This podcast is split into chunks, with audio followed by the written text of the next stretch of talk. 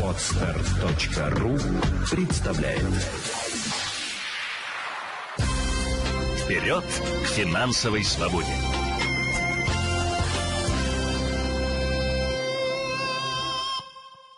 Соблюдайте меры безопасности, носите защитные маски. В эфире полезная консультация в студии Марьяна Дьякова, Михаил Спичко. По итогам 2020 года в Петербурге в 4 раза вырос спрос на рефинансирование ипотеки.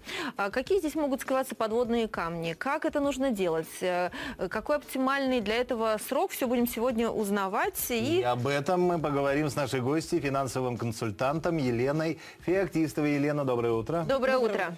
А, уважаемые телезрители, в студии работает телефон прямого эфира. Его номер 635 85 72. Звоните, задавайте вопросы, консультируйтесь. Елена, если вдруг кто-то из телезрителей не совсем сейчас улавливает, что же такое рефинансирование и что можно подвергнуть вот этой процедуре?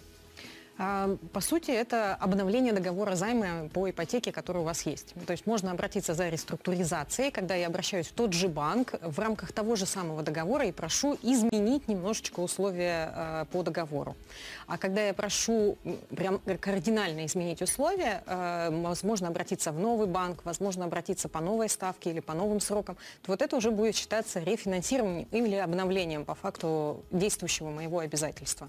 Что приводит человека к тому, чтобы он к такому занялся, решению. Да, принял такое решение, занялся рефинансированием обычно, своего Обычно две причины. А первая, э, конечно же, человек не справляется с выплатами. То есть вот есть э, платеж по ипотеке, и очень тяжело его нести. Говоря нашим языком, вот э, среди финансовых экспертов душит платеж, душит uh-huh. меня, я не могу справиться с платежом. Uh-huh. И тогда, конечно, человек начинает задумываться, а может мне или реструктуризацию сделать, или рефинансирование. Обычно обращаясь в свой же банк, банки отказывают зачастую, и поэтому мы идем в новый банк, там мы вроде как э, новые клиенты, и к нам еще нет никакого предвзятого отношения, и э, проще договориться с новым э, банком на нов, о новых условиях. И таким образом уменьшить сумму ежемесячного платежа, чтобы было легче выплачивать. А насколько вот эти самые условия могут отличаться? Всегда ли другой банк может предложить лучшие условия? А, вообще, вы, очень правильный вопрос. Э, дело в том, что любое рефинансирование нужно считать, и любую реструктуризацию тоже нужно считать. Дело в том, что очень часто люди ведутся на рекламные кампании, на рекламные акции. То есть человек взял ипотеку, она у него 10,5, видит рекламную кампанию от банка, пере, э, перекредитуйтесь у нас, у нас там 6,5 или даже 8,5, а вы сэкономите там 2% годовых, а вот вы посчитаете в разбеге там на 10 лет, это же очень выгодно. Но здесь сразу, сразу нужно учитывать. Первый момент. Как только вы идете в новый банк, значит, вы должны будете заплатить новую э, оценку своего объекта недвижимости и заново пройти всю процедуру проверки и так далее, и так далее. Да. Второе. Страховку никто не отменял. В новом банке будут новые условия, и вам опять необходимо будет нести эти расходы. Вам опять нам будет, нужно будет это все считать. И зачастую вот, э, вот эти перемещения из одного банка в другой, они могут быть из-за накладных дополнительных расходов не так выгодны. Угу. Иногда даже проще, выгоднее досрочно просто погашать небольшую сумму э, с уменьшением срока самой ипотеки, и таким образом бывает э, быстрее э, получается рассчитаться. Всегда ли первый банк, так сказать, отпускает э, своего клиента в новый банк, который готов предоставить рефинансирование? А, всегда ли отпускает? Хороший вопрос. Дело в том, что вот, к сожалению, сложилась такая практика, что наши банки очень не любят работать с действующими клиентами. У нас, э, к сожалению, так, вот это не конкретный какой-то банк, это вообще просто такая статистика идет. Когда ты обращаешься в банк о том, что вот у тебя сложилась печальная ситуация, тебе нужно то-то, то-то, то-то, то банки склонны отказывать или склонны просто даже не разговаривать и не выяснять. И у человека зачастую вынужден обращаться в другое э, финансовое учреждение именно из-за того, что с ним даже диалог не могут провести по-человечески, не могут даже вникнуть в его ситуацию. Даже если он там все распишет, ему просто скажут нет, и он остается заложником, и он вынужден идти в какое-то новое направление, в какое-то новое финансовое учреждение. А в новом финансовом учреждении, так как там уже человека хотят привлечь в качестве клиента, с ним беседуют, вникают в его ситуацию, ему предлагают разные варианты. И здесь, если отвечать однозначно на ваш вопрос, э, сложно сказать. Дело в том, что все зависит именно от культуры культуры ведения клиентов в конкретном банке. Но чаще всего, да, вы правы, не стремятся удерживать, стремятся, э, наоборот, добиваться того, чтобы ты оплачивай, как у нас установлено в договоре, и вот ни шаг влево, ни шаг вправо. Да, тут есть о чем разговаривать. 635 85 72, телефон прямого эфира. У нас уже есть звонок. Алло, здравствуйте. Марьяна Михайловна, здравствуйте. Меня зовут Игорь из Здравствуйте. Москвы. У меня вопрос Здравствуйте, Игорь такой. из Москвы. Что- стоит ли сейчас рефинансировать ипотеку или подождать? А сколько вы готовы ждать, Игорь? Мало или много? Вот этого я не знаю. Ага. Э, Я думаю, что можно несколько переформулировать вопрос э, Игоря. У меня тоже есть такой вопрос. М, Получается, на первой стадии, когда мы взяли ипотеку, всем известно, что выплачивается в основном проценты. А вот само тело этого кредита, этой ипотеки начинает выплачиваться чуть позже. Получается, вот на том этапе, если мы, например, долго-долго выплачивали, ну, например, 10 лет уже выплачивали ипотеку, имеет ли вообще смысл какое-либо рефинансирование, потому что там уже в любом случае мы проценты в основном А, выплатили. Вот здесь э, возникает еще одно заблуждение, сразу же вскрывается Так, из, вопроса, раскроем. из вопроса. Дело в том, что э, мы забываем, что проценты мы платим на сумму долга. И если вы досрочно начинаете погашать, то банк обязан досрочное, любое досрочное погашение направлять в погашение тела долга. И, соответственно, те проценты, которые были вами перечислены, он обязан пересчитать. Еще когда-то, там, лет 10-15 назад, это необходимо было делать там, через суд. На сегодняшний момент уже вся судебная практика обязывает банки а, в одностороннем, добровольном, в обязательном порядке пересчитывать все э, проценты, которые были выплачены в первые годы. Если человек досрочно погасил, соответственно, тело у него уменьшилось, соответственно, те проценты, которые были, тоже идут в счет погашения или тела, или процентов. Таким образом, когда мы начинаем рассуждать, а есть ли какой-то срок, когда нам надо гасить или рефинансировать или нет, нужно просто смотреть на цифры и ни в коем случае не задумываться о том, что ну вот я там уже все проценты выплатил, мне же это никто не вернет. Нет, вам вернут это, в тело долго вернут, если вы будете досрочно закрывать. Другой вопрос о том, что действительно, когда я в новый банк приду, там мне опять новые условия, опять Да, я должен да. буду в первую Сначала очередь проценты, проценты гасить. да. И опять я должен буду направлять на досрочное погашение, чтобы тело чуть быстрее сокращалось. И вот именно из-за этого стоит сперва посчитать. И как только мы посчитаем, мы поймем, а что выгоднее? Выгоднее рефинансирование или выгоднее оставаться и просто досрочно закрывать? А вот обычный человек, который финансово, ну, может быть, подкован, но не является ни финансистом, ни экономистом, он может справиться с этой задачей, правильно рассчитать все? Да, кредитные калькуляторы есть в интернете. Можно даже прямо вбить э, ипотечный калькулятор и просто сравнить там с досрочным погашением, можно даже фразу вбить, и просто сравнить вот разные варианты, когда я остаюсь в этом банке, я ухожу в другой банк, я остаюсь в этом банке, но досрочно погашаю там, не знаю, по 3-5 тысяч рублей ежемесячно, А это имеет смысл такие небольшие суммы добавлять? еще как. У меня была клиентка, мы с ней посчитали, что она 3000 в месяц будет просто на досрочное погашение ипотеки пога- э, направлять с уменьшением срока самого договора. А мы срок выплаты ипотеки сократили с ней на 7 лет. А давайте здесь разберемся тогда. А как это нужно делать? Ведь э, если человек приходит просто выплачивать, он может э, внести любую сумму, но это не будет являться досрочным погашением. Да, а что каждый- будет? Каждый банк устанавливает свои правила. Он обяз- обязывает нас. Предупредите меня, дорогой клиент, что вы хотите досрочно погасить. Даже на 3000? Даже на 3000. Напишите мне заявление. Обычно это в мобильном приложении. Необходимо указать о том, что я хочу погасить досрочно такую-то сумму. И вот здесь вот есть второй подводный камень. По умолчанию банк будет предлагать вам погасить досрочно с уменьшением ежемесячного платежа. То есть платила 25, будете платить 23. Но надо настаивать на сокращении срока. срока. Да, совершенно верно. Можно ли а, поменять валюту кредита?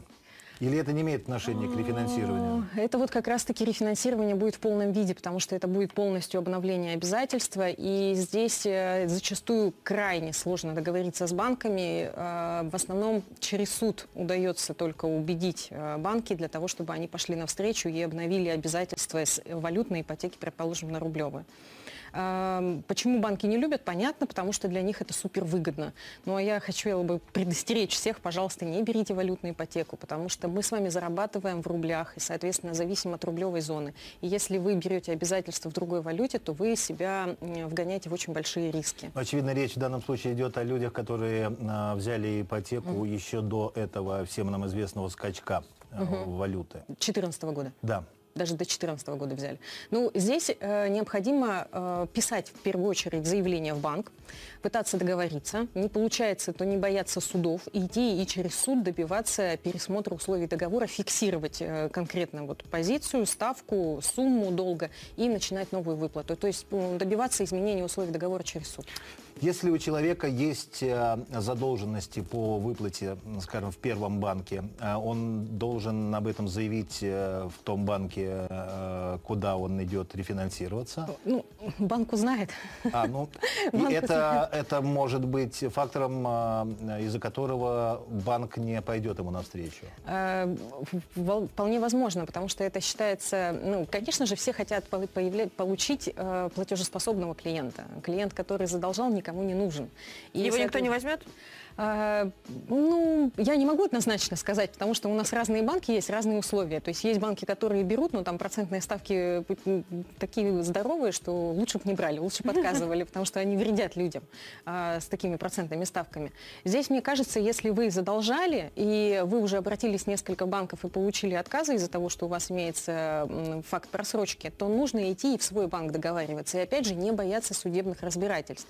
Дело в том, что у нас каждое физическое лицо по гражданскому кодексу может обратиться в суд за изменением условий договора, если существенно изменились обстоятельства жизни, которые я не знала и не могла знать, и не могла предотвратить и предвидеть. Это А, надо будет доказать в суде. Ну, 2020 год на сегодняшний момент помогает это сделать. Достаточно просто приложить... Очень много, да, приложить там справку да, да. из э, торгово-промышленной палаты, и это уже обстоятельства, которые не требуют дополнительного доказывания, то есть объяснить о том, что да, я остался без работы, там случились какие-то неприятности. Если бы я знал, что это произойдет, я бы никогда в жизни не взял эту ипотеку. Поэтому я прошу, уважаемый суд, измените условия договора в мою пользу. Если еще до суда не дошло, если все у нас а, пока а, достаточно а, мирно и спокойно, вот человек принимает решение. А Каков алгоритм действий а, вот при реструктуризации и при рефин- рефинансировании? А, Нужно ли написать какое-то заявление в банк? Вы сказали, что можно, например, при реструктуризации, если мы просто э, чуть больше вносим, можно через мобильное приложение. Но если его нет, наверное, можно в офисе банка. А, Ну, вообще, в любом случае, если мы просто живем по своему действующему договору и приняли решение чуть быстрее закрыть ипотеку, Да. соответственно, направляем на досрочное погашение, это, да, через мобильное приложение. А, Зачастую сейчас они есть у всех банков. Я не знаю на сегодняшний момент, какие банки дают по телефону или по письму. Нет, но у банков, может, может, у клиентов нет. А, не установили, да? Да. Ну, я рекомендую установить, потому что это очень удобно. Там можно посмотреть все, весь, весь порядок выплат, можно скачать всю информацию. Это первый момент. Второй момент. э, Если мы приняли решение, что не получается нам досрочно погашать, и мы действительно вынуждены или обращаться за реструктуризацией в свой банк, или же обновлять обязательства, то есть заключать новый договор, то тогда мы должны действовать, исходя из правил и алгоритма установленных банков. В первую очередь это мы пишем заявление. Если вы выйдете на сайт любого банка, там зачастую есть информация для действующих или для новых клиентов, и там всегда есть раздел реструктуризация или рефинансирование. Нажимаем и следуем дальше в соответствии с этой инструкцией. Сто процентов вас попросят собрать весь пакет документов, поэтому приготовьтесь и копию трудовой книжки, и, э, соответственно, справка о доходах, и, и там, по- по о порядке выплаты в предыдущих и так далее, и так далее. То А здоровье не будет. попросят справку? Здоровье э, нет, на сегодняшний нет, только если страховые компании иногда запрашивают э, какие-то серьезные заболевания, потому что здесь есть риск для страховой компании. Ну вот. Требуется ли разрешение э, супруга на то, чтобы вот, э, э, Обновить обязательства. обновить обязательства, или это человек самостоятельно может принять А, такое решение? Если у вас общий семейный бюджет, то достаточно обратиться самостоятельно, а уже в процессе заключения договора банк 100% потребует согласия супруги в нотариальном виде, ну, супруга или супруги. Если у вас есть брачный контракт между собой, то, скорее всего, вы просто его приложите на, в в один из определенных этапов подписания документов. Это мы говорим даже о ситуации, когда супруг не является созаемщиком. Да, совершенно верно, потому что если у вас нет даже брачного контракта, а, ну, точнее так, если у вас брачного контракта нет, то все решается по семейному кодексу, а значит, это имущество вашей совместной собственности. Даже если вы не указаны созаемщиком, даже если вы не указаны с- сособственником, неважно, квартира была приобретена в браке, а, то вы вместе.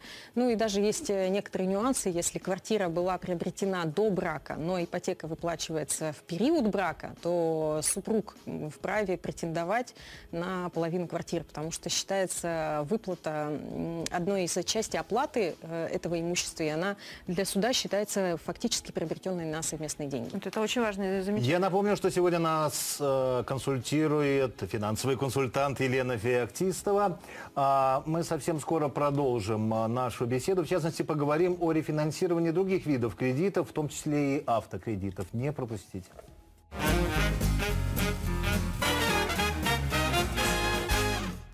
Продолжается полезная консультация. Напомню, у нас э, в студии финансовый консультант, юрист Елена Феоктистова.